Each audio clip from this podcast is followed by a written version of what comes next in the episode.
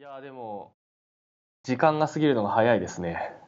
そうですね、多分あの1時間半ぐらい喋ってるはずなんで、はい。 はい、結あ構、すごいな。はい。うんこの後、沢登さんがその編集作業されることまでうん、考えると気が遠くなりそうで、すごいですね。やっぱり、あの、ポッドキャストやってらっしゃる皆さん。あは はいやいや、あの本当に人によっては取って出しみたいな人もいますけどね、ああ、なるほど。ほとんど編集なしで、はいはいまあ、僕はちょっとたまに段取りがおかしくなるんで、やっぱりカットしないといけないのと、 勢いで変なこと言っちゃう人もいます し、そうですよね。はい、でも実際ちょっと話してみると、あの、沢登さんの声をずっとポッドキャストで聞いてたので、はい、こう、会話をしていることがすごく不思議です。そうですね。僕も結構不思議ですよ。 とりあえず、はいなんかあの、割と軽くみんな誘うんですけど、誰も断らないんですよね。ポッドキャストに出てって言わ言ったら、普通にあの、いいよってみんな出てくれはるんで、はい。すごいありがたいのと、一緒にあの、スケジュールの都合が 取りづらいなというか、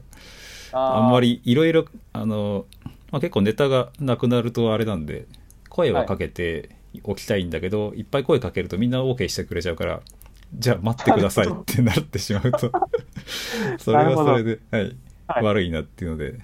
なんで、まああー不定期、定期的にちゃんとやればいいってはのはいいんですけど、まあこっちの都合もあり,、ありますし、はい。モチベーションでもどこにあったんですかあ、前回その自分でやっぱり発信したのが情報が集まってくるってとこですかあそうですねそれはまずもちろんありましてというのとやっぱあのなんでしょうねえーなんか新しいことやってみたかったっていうのとうん、うん割とノープランで始めちゃったところありますすね ごい。でまあこうやってやって実際あの初対面の中丸さんと喋って、あの ECS の話とかディープラーニングの話とかできて、い、やこれは楽しいやってやっぱ一うん番自分が楽しいんでやっ続けてるところはありますね、確かに。はいい、や収録がまず面白くて編集中って僕すごいニヤニヤしながら編集してるんですけどそうなんです あか。この話面白い毎回これ神回とか思い ながら思いながらやってるところがあります、えー、すごい。いや、いいっすね。まあ大体あの収録した時間の倍かからないぐらいで編集できるんで、あ、そうなんですか。はいい、えー、それはでも沢野さんの手際がいいからだと思いますよ。やあのこれもねリビルドのあの編集動画を見てあ、そんなのあるんあですのかそうそうそう編集風景を撮ってる動画が ありまして最初はあのえっ、と MacOS についてるガレージバンドではいやってて、これめっちゃ時間かかるやばって思ってて、うんあうんのリビルド編集動画見たらあのすごい喋ってるとこだけをパッと切り出すみたいなプラグインがあるんですあかったり、うん、あったりとかそういういろんなテクニックをなるほど。宮川さんのそれこそあの目にも留まらぬ早技でサクサクサッといやうーんスローで何回も見ながらあこれこうやるんだって でそれがあのガレージバンドじゃ実はできなくてロジックプロっていうあのアップルの2万円ぐらいするやつはい。があってようやくできるプラグインだったんですけどあのまあ手間に比べればこの2万円はもうしょうがないっていう払ってあとあのあ攻略本みたいなの買ってきてそのロジックプロとえー、まあ実際あの1.3倍ぐらいで聞きながらあの流れてくる音声をちょっとカットしたりずらしたりシューティングゲームやってるような感覚で編集,、えー、そうなんですか。編集してますねまあまあでもやっぱうん一番は面白いからですかねやという感じでそれがはいはい、ありがとうございます。という感じじゃあちょっと2部のでは収録をはいしておきましょうかはい、じゃあここからは、えーっと第2部ということで、えーっとまあ、恒例の感じで、まあ普段使はう端末とか、 恒例というかまだ 2回目ぐらいなんですけど二 はい端末の話とかをさせてもらおうかと引き続き中丸さんと喋っていこうと思いますよろしくお願いします。お願いします。はい、じゃあ早速なんですけど、で最初、えー本編の話途中でも早速なんですけどって言っちゃってるんですけど、あんまり早速ではないっていうね。 まあ まそうですね。あ。はい。えーじゃあ普段使ってる端末はまずどんな感じですかね。はい、あの普段は Mac を使ってるんですけども、 13インチのものを使っていてはい。でこれだけっていうシンプルなうん状態です、はい。まあ、移動してるとかであれば、やっぱそうなっちゃいますよねって。そうですねはい、はい僕外にいることが多いので、はいはい。うん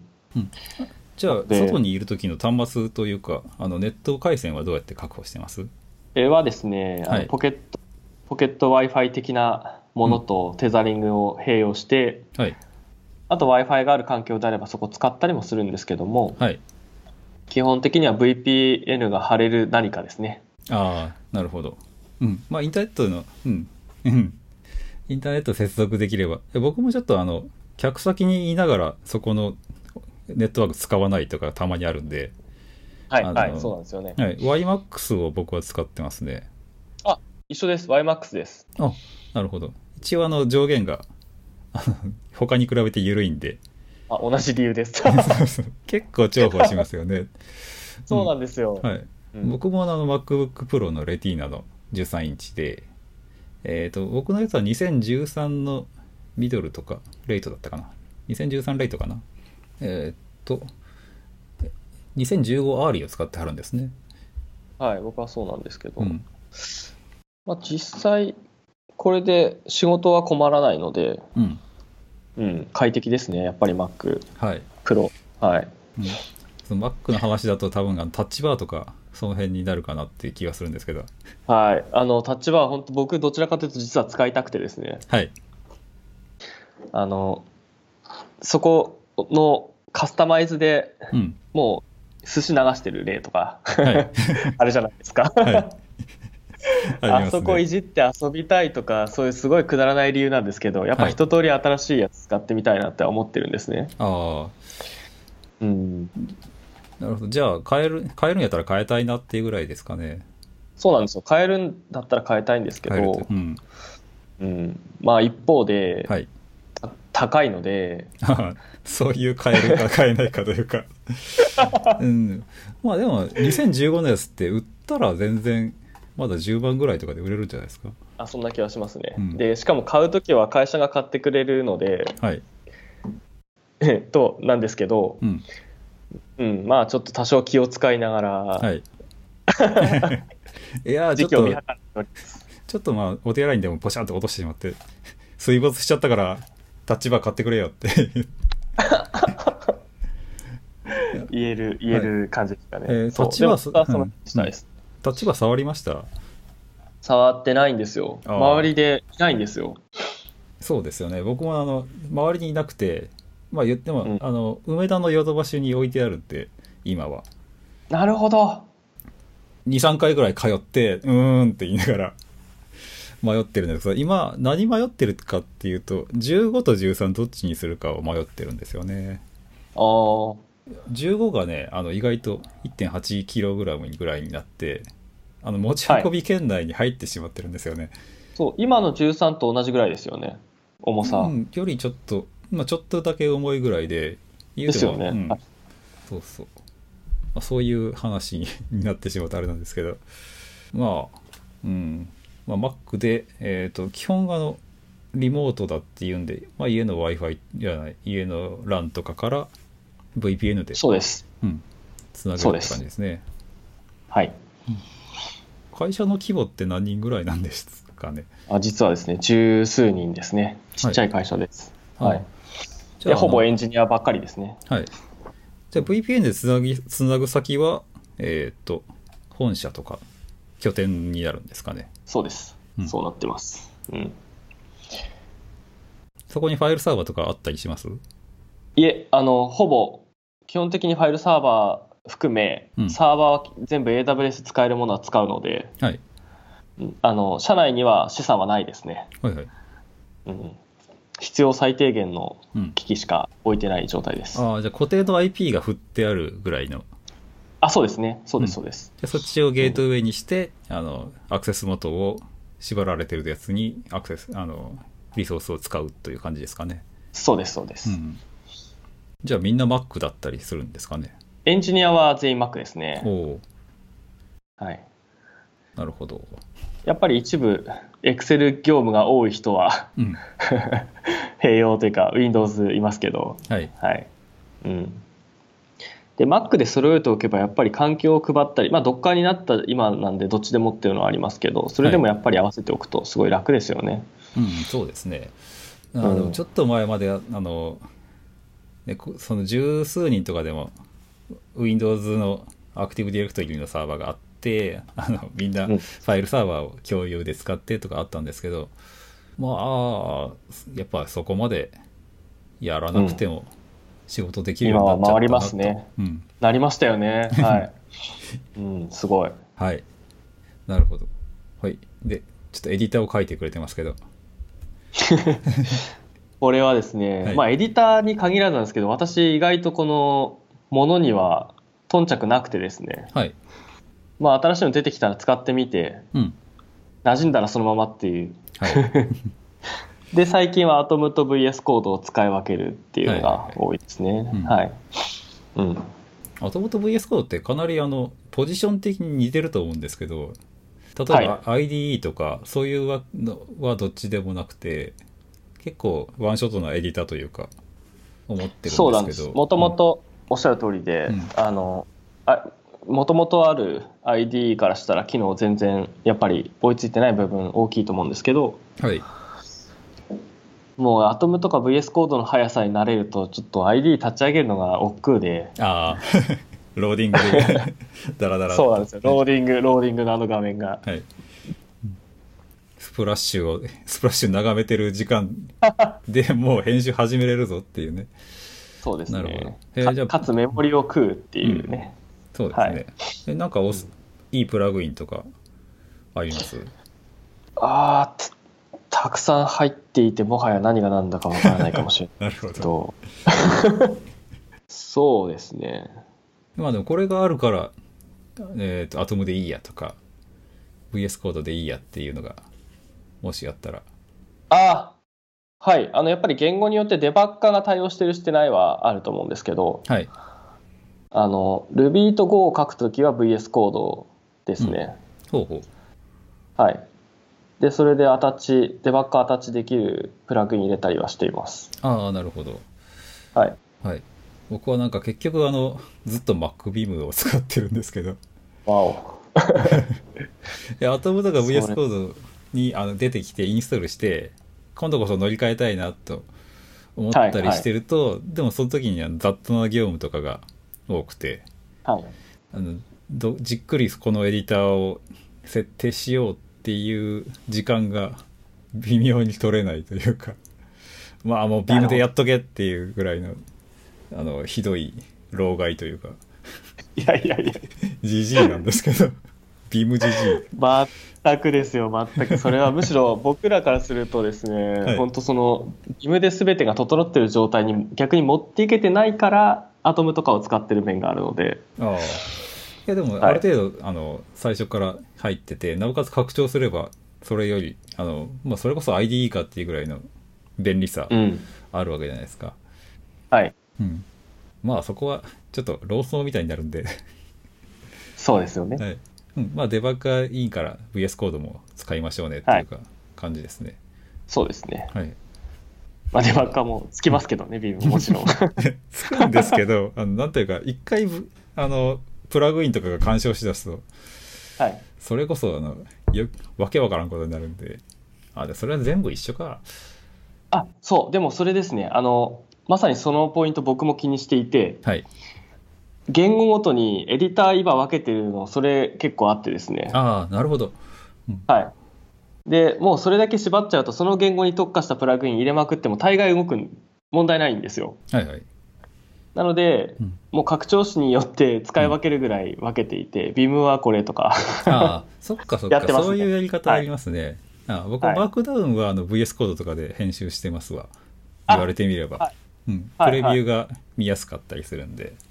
うん、んはい、はいはいそれですそれです、うんはいそうですねエディターも使い分けをしていきましょうとこうんんな感じでいいかなって感じ、思います はい、うんはい、でじゃあじゃあまあ環境の話はそんな感じでえっ、すいとませんオチもなくはいいえいえ 2部はねもう何でもいいんですよはい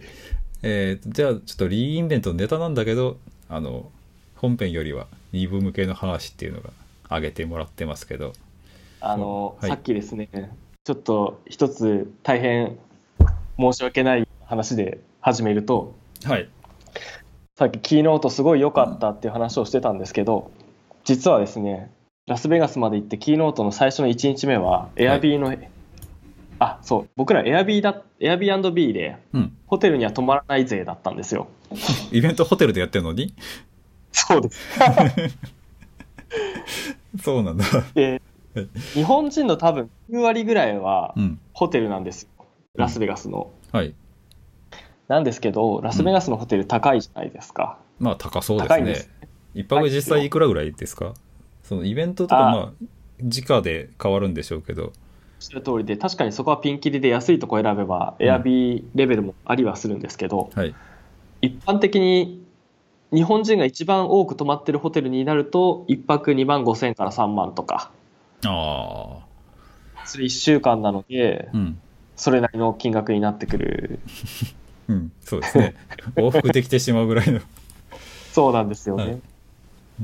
まあ、その点エアビーで行くとですねはい僕らは1週間いて1人2万5千円ってその1泊ああは某ホテルの1泊分で1週間入れるっていう、いはいはい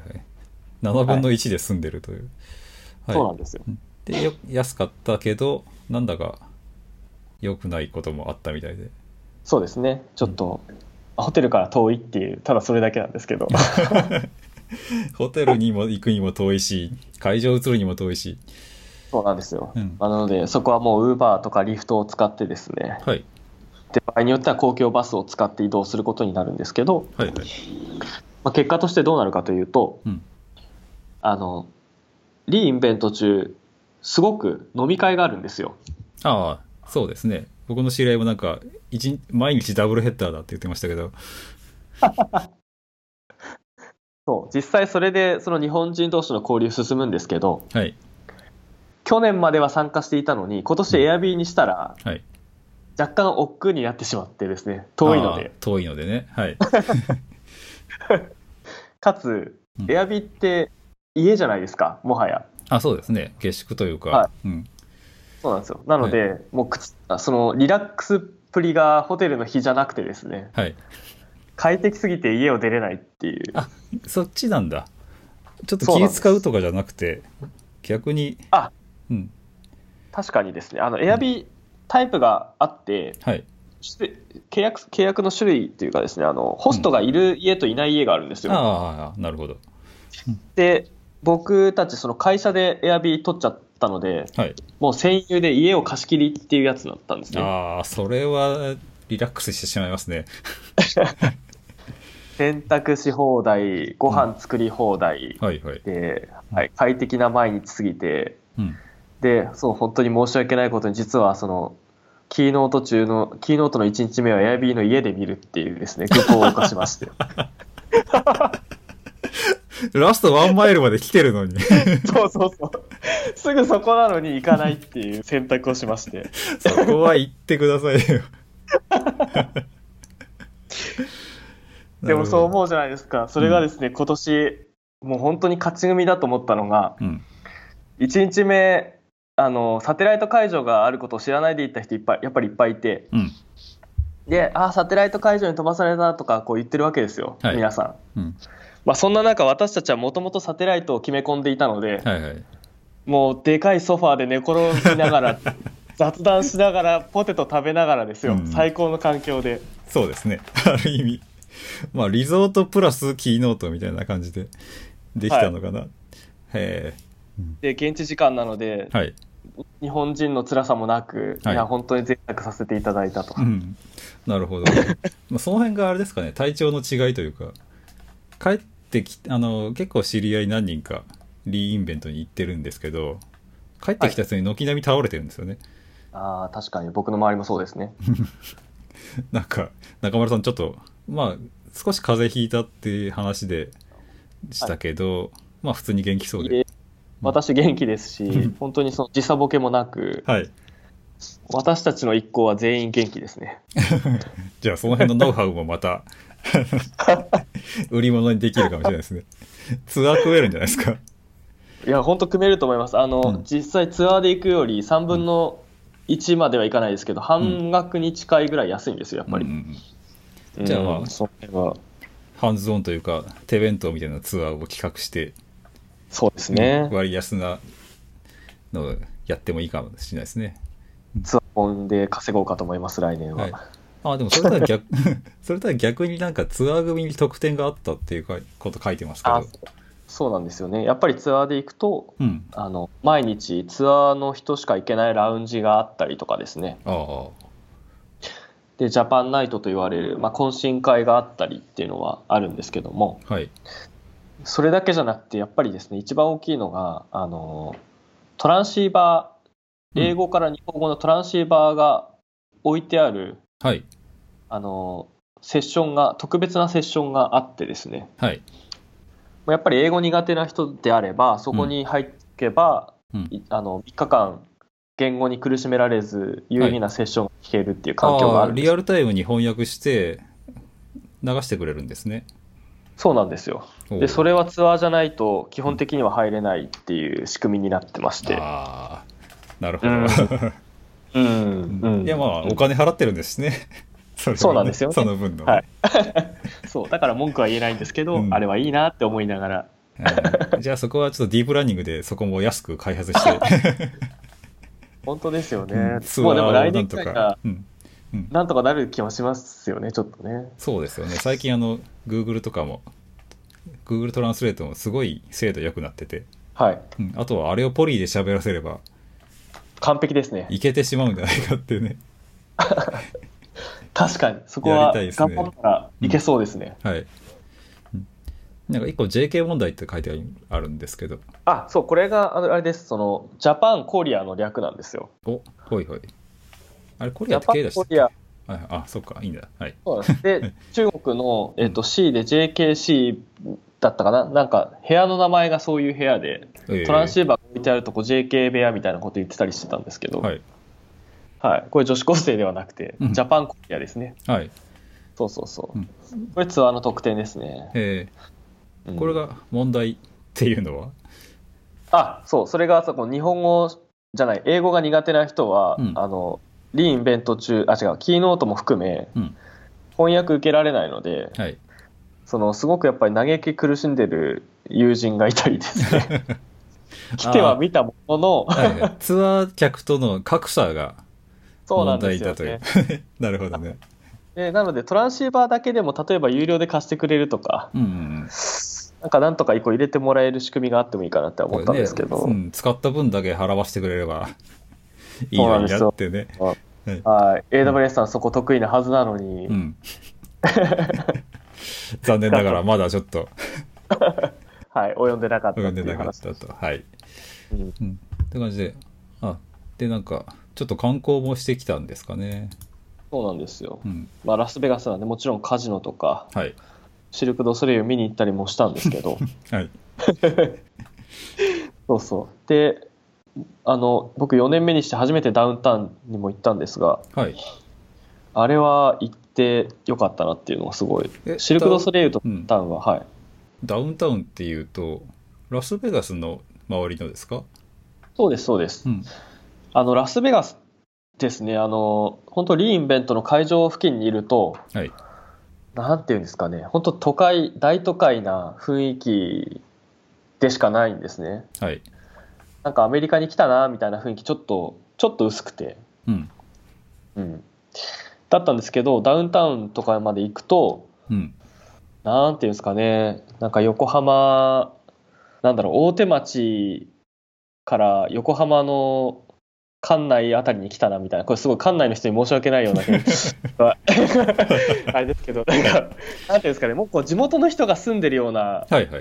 感じがすごくしするば街で、ああ、一応生活圏があるんですね、あの辺も。そうなんです、そうなんです。はい。で、カジノの付近、あ、カジノじゃない、あの、リーンベント付近のカジノってはい、すっごい高いんですよ。うん。あの最初の初期費用というか参加費用がはい。なんか15ドルからとかするんですけどはい。でしかもそれなんか30秒で15ドルなくなるみ たいな状況なんですけどと、うん、はい。はい。まあ、それ極端ですけど。まあ、でもその、ダウンタウンの方にもカジノいっぱいあってですね。へえ。はい。で、そっちで遊ぶと多分朝まで遊べるんですね。うん。うん。えで見た目というラスか、はい。あ、そう、見た目は確かにちょっとダウンタウンっぽさは出てくるんですけど、敵屋のおっさんみたいな感じになるの かな。それは行き過ぎかな。そこまで じゃない。うんまあ、うん、でも、あの、全然カジノで遊ぶっていう意味で言うと、全然ダウンタウンの方でもいいのかなって今回思いました。面白かったですね。えーなるほど、うんううんんなんかあの辺ってあの、まあ、ドカーンとラスベガスがあってあのよくテレビで見るようなあのキラキラで音街があってでちょっと離れるとあの宇宙人がいるエリア51があるとか そのくらいしかあの地図で見てるそと わ分かってなかったんですけど そうなんですよね。いや僕もそう思ってたら、意外とこう生活してる人たちのはいあの密着したエリアでも遊べたりするところがあって、えーちょっとした穴場っていう感じですねそうなんですよね。で、みんな、もうウーバーとかリフトを使ってると思うんで、それ使えばはい2、30分で往復できるんで、もはいしはいラスベガスだったら、ぜひ近いので行ってみたらいいかなって思います。おーぜひで皆さんもうんぜひお差し寄りくださいみたいな感じで。はい。で逆にうん逆にその、なんでしょうすごく遠かったっていうのがやっぱりグランドキャニオンでなんかラスベガスに行ったらグランドキャニオンのオプションがついてるみたいなああ、そうですね。実際、はでも、近いのかなこれ。そんな、あの500キロあってですねあった。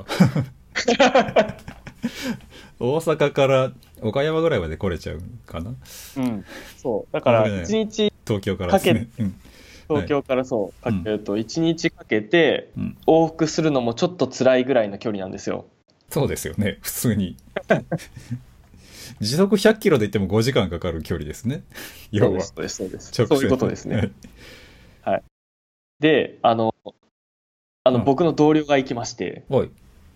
でしかもレンタカーで行ったんですよ無謀なことに飛ばないんだ。で彼らは、はい。そのなんかまあドライブする楽しさもあるだろうっていう、多分感じでレンタカー借りてあーちょっとあのボーン・トゥ・ビワイルドみたいな雰囲気そうそう そうキャノンボールとかあの辺の雰囲気が出せそうなそう出せ そうだなもうってこ言っての多あ分グランドキャニオンっていう10文字ぐらいだけで普通にはそういう、あの雰囲気が出せてるんですけど実際どうだったのかなって 実際行っはて帰ってきたらみんなボロボロではいでもうその帰りの運転とかその帰り道やっぱりあの500キロもう一回戻ってくるっていうあ精ー神的ストレスと含めてはいもう眠気との戦いでボロボロになって帰ってきてってあいう、ーはいい、や実際この辺って砂漠を延砂々漠ですとね5時間走る、5時間じゃない500キロ 分そう進そむうそうわけですよねこれそうですねああ、一な回、ので片道で十分ですね。はい、これもう帰りは飛行機にすればよかったって思ったらしいんですけど、うもん。う本当にグランドキャニオンもし行かれる方は近くはないんで飛行機使った方がいいんじゃないかなっていう 話でこしれたも耳寄り情報ですね。レンタカーダメダメです。うんと。はいユーバーなんて持ってのほかですね。そうですね もう大変なことになります はい。じゃあまあ、じゃあ来年も行かれるんですかね、これ。行きたいですね毎年、うんあのいろんな刺激があってやっぱり現地でエンジニアと話したりできるってすごいはい。あの、はい、モチベーションも上がりますし、うん。うん、ただやっぱり英語が難しいのではい。毎年英語を頑張ろうって思うんですけど、はいはいはい。澤野さん、英語 は、英語はどうやって勉強あ、ごめんなさい。あのね、どうやって勉強してますってアジェンダもらってますけど、あの、しようしようって思いながら、いつも、あの、勉強し、できてないですね。してないです、ほとんど。あら、そうなんですね。はい。もうディープラーニング頼みですね。そうですね。だから Google 翻訳がもう性能上がっちゃったんで、それこそ、ペッペッとコピペして、あの、三人称とか、あの、二人称がおかしかったらそこ直して、ぐらいでしか使ってなくてですね。英語勉強されてますはい、多少やっぱり知って、毎年しようとしてるんですけど、はい。なんかたまにあの、喫茶店で個別レッスン受けてるおばちゃんとか見ません喫茶店でですか見たことないですかなんか個別レッスンって結構ネットでもすぐ先生見つけたりできるんですけど、うん、なんかスカイプでやってる人とかは知り合いにいますけど、そうですね、うんはいあのスカイプが始まる前の頃うん僕ちょっとそれもやってたりしたんですけど、はい。やっぱりスでもスカイプもそうなんですけど結局なんでしょう自己紹介うん、だったり、はい。なんかうんなんか効率的なうん。は勉強難しくて、いはいはい。うん、そうですね。あの、会話のタイプで、ちょっとあの、勉強するかっていうのはあったんですけど、あの、普通のいあの日常会話がベースになってしまって、そうなんですよあねの、相手の趣味とか、別に俺、お前に興味ねえよって思ってながら、もう、そうそうそうそう聞くことないんです。そうそう毎回そのなんか天気どうだったとかに時間取られて1時間終わっちゃうとちょっともったいないなっていうのでもう今やってないんですけど、うんまあ、そこは度胸がつくかつかないかっていうのはいいと思うんですけどあの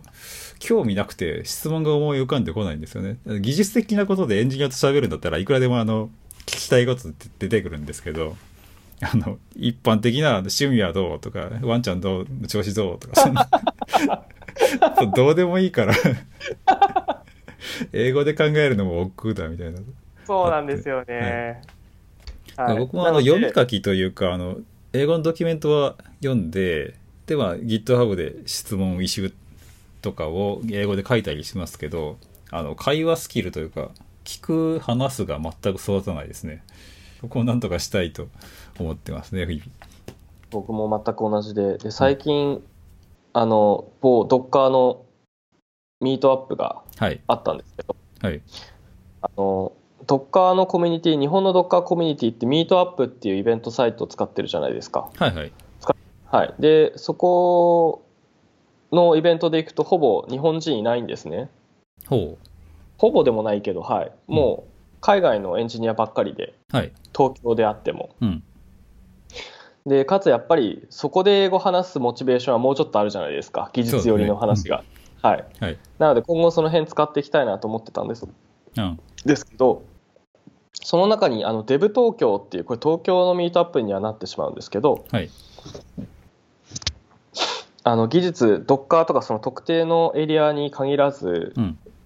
なんかあの技術系の人が集まってだらだら飲んだりもするみたいなイベントがあってですねはいでそれ定期的にやってるみたいなのでそれ今次から出てみようかななんて思ってるんですけどああなるうん、でそこでエンジニアの友達であれば、はいまあ、イベントの後飲みに行ったりとかできるようになると、ほどうんはい、楽しいんじゃないかなっていう、はいああ趣味が合えばって感じですね そうですねうん共通の話題があれば多分喋りやすいし、うんんでかつ相手もうんエンジニアなんで、そうですね、はい、うんまあどうやってこの先勉強していくかっていうと、そうまであすね、コミュ力が大事ですねそう結局のところあのリーンイベント中もそうなんですけどはいあのそのワークショップでこう自分から話しかけなきゃいけないうんじゃないですか。そうですねとか立食パーティーとかもそうなんですけどはい、あれもう英語の問題じゃないんですよね。うん、度胸の問題だってね そうそうそう。コミュ障みたいなこと言ってると別に英語関係なく始まらないっていうのは、はいほんとひしひしと感じますよね。あーそこはなんというかよく考えていくか逆に何も考えずにいくかのどっちかで 大体大体何も考えない方が割とうまくいくかなっていうのはありますなるね、ほど。うん、とりあえず行っちゃえっていうやつそうですね。はいということで まあまあまあ、勉強するよ英り語は喋れという ねそうですね。そうい外うこにと出て喋ろうそうですねはいという感じでじゃあえっ、と最後一個コミュニティ活動の話をうんうん。出てますけど、これでもやっぱりあの、うん、沢登さんがポッドキャストをやってらっしゃる理由と一緒だと思うんですけど、はいコミュニティやってるとやっぱそのエリアについてのノウハウどんどん集まってくるってすごいいいと思うんですね。うんうんうんうん、なので、なんかでも沢登さん、前のポッドキャストでコミュニティはもう一旦やめるみたいなことをおっしゃってましたっけあ僕がですねあのあんまり外に出て行きたくなくてですね最近最近。最近はいちょっとあの疲れるんですよねいろいろとで疲れるっていうのとあとはあのあんまりあのよく体調を崩して夜酒外で飲んでるとなんか次の日はい全然なんか動けないとかが多くなっててなんで元気だったらもちろん出ていきたいなっていうのはあったんですけどそれなりの中途半端な元気でもなんとかできるかなって思ってやってるのがこのポッドキャストだったりするんでなるほど。多少ね流しでいけるという ねあのあんまりあの初対面の人たくさんいる中で気を張ってよりもこうまあ適当に1対1とか、まあ、多くても2人とか3人とかと喋ってなおかつあの結構ほ話を掘り下げやすいからっていうので、まあ、これがあのコミュニティに出ていくのの代わりにリハビリ的というか、うん、まあほ代わりの手段としてやってるとこありますね。なるほうんど。じゃあ疲れたら、そういう別の道を探すのもありってことですか ね。そうですね。 まあまあ、いつでもあの、スカイプつないでもらえれば、録音して流しちゃいますんで。いいネタあったらすぐご連絡します。はい。はい。まあ、それはそれ置いといて、まあ、お普通のコミュニティ活用をするにあたって、っていう感じですね。そうですね。そうでやっぱり AWS のイベントについて言うと、うんあの AWSJ の日本の社員さんと仲良くなれるのもすごくメリットだなと思っていて、はいはい。やっぱりあの本当であればエンタープライズのサポート、まあ、そこまでのレベルがあるサポートがあるかどうかは別として、うん気軽にそういうことがこう話題にできる関係ってやっぱはいりコミュニティやってるからっていうのもあるかなと思っていて、うん。そうでこれなんでこんなことを言ってるかっていうとですね、はい あのいろんな支部でやっぱり運営不足してたりすると思うんですけど、はい。ぜひあのコンテナ支部とか AI 支部っていうところもあの運営いつでも募集しているので興味ある方はぜひ来ていただけるとはい。嬉しいな、はいじゃあ運営側もそうですね。えーっと、、はいつもあの宣伝忘れるんですけど、興味あるっていう方は、あの、ハッシュタグ、のぼりクラウドをつけて、感想とかと一緒に、いろいろ言ってもらおうと。ぜひぜひよはい。ろしくお願いします、はい。実際どんな周期で活動されてるんですかえーっとどっちもだいたい月一を目指そうとしているぐらいのペースで割と頻繁にやっている方だとは思うんですけども、うん。じゃあ、毎月なんかやってる時に、あの、飛び込みできる日があれば、飛び込んであ。うん。はいそんな感じでも、スポットでもはいサポートいただけるとありがたいです、うんはい、運営側が足りないんですか発表者が足りないんですかああどっちもですかねああはい逆に言うと今そこに入り込めばディープラーニングの第一人者になってたり AI かなとか の、そうですねうん、深いところをあの、はい学べるとか自分が引っ張っていけるかもしれないっていうチャンスがそうなんですそうよそう。で、これ、何がいいかって、その、まあ、コンテナもなんですけど、はい支部という名を借りてですね、聞きたい話、やっぱり聞けるじゃないですか、そうですねコミュニティって。はい。はいそこがいいですよね。その、やっぱ情報収集したいときに、気軽にアポイントが取れて、しかも、こう、怪しくない立場で話が聞けると。うんうんうん そうですね、はい。この辺、いいですね。はそういうい。ところに入ってないとあの自分で検証してなおかつその検証結果にあのいまいち自信が持てないまま、うんはい悶々としたまま運用するっていうね、うんうんう。うんん、ことになっちゃうんで、まあ、それぐらいそんなことやるぐらいだったらもう飛び込んで中の人とか実際作ってる人とかに話聞いて、うん、よしこれでいいんだだったりあちょっとこっちのやり方にしなきゃまずかったなっていうようなうん、そういう感じでやれるといいと思うんで、うん、ぜひそういう東京にお住まいの方、近郊にお住まいの方、そうですね、うんこれからディープラーニングをやりたいっていう方は、もちろんうん大歓迎ですし、はそうそうい。よろしくお願いします。僕みたいに何がディープなんだって言い出すよう な素人でも、そううんはい、本当に助かるので、ぜひ、はい、よろしくおは願いい、しま行す。けばわかるさということで、そうですね。そんな感じですね。はいあと、オープンソースって書いてありますそうけでどす、ね。うんはい、これももう話題に途中出たんですけど、やっぱブロックスとかをですね、一緒にみんなで頑張りたいっていう話で、はい、これブロックスだけじゃなくて、結構、もうオープンソース使って運用をよくするじゃないですか、もう今となって。そうですね。うんなのでなんか日本人ももっといっぱい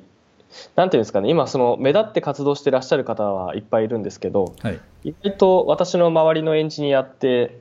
使うだけで終わっちゃってる人いっぱいいてですね、えうんあの優秀なもっとあのコントリビューターとしてやっていけばいいのになって思う方いっぱいいるのでそうですね。結局、まあ、ソース読んで、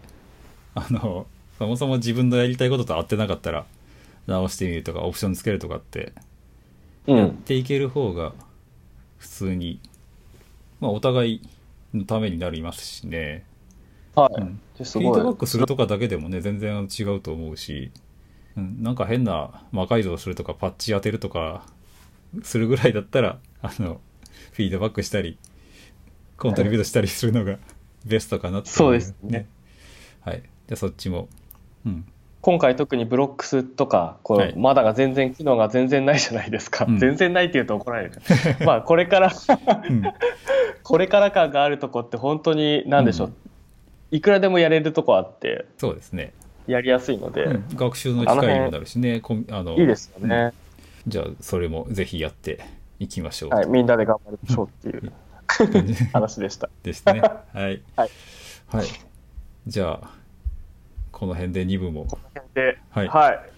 終わりにしよう長からくありがとうございます。いや、では、こちら、こちらこそ、ありがとうございました。ありがとうございました。では、お疲れさんでした。さあ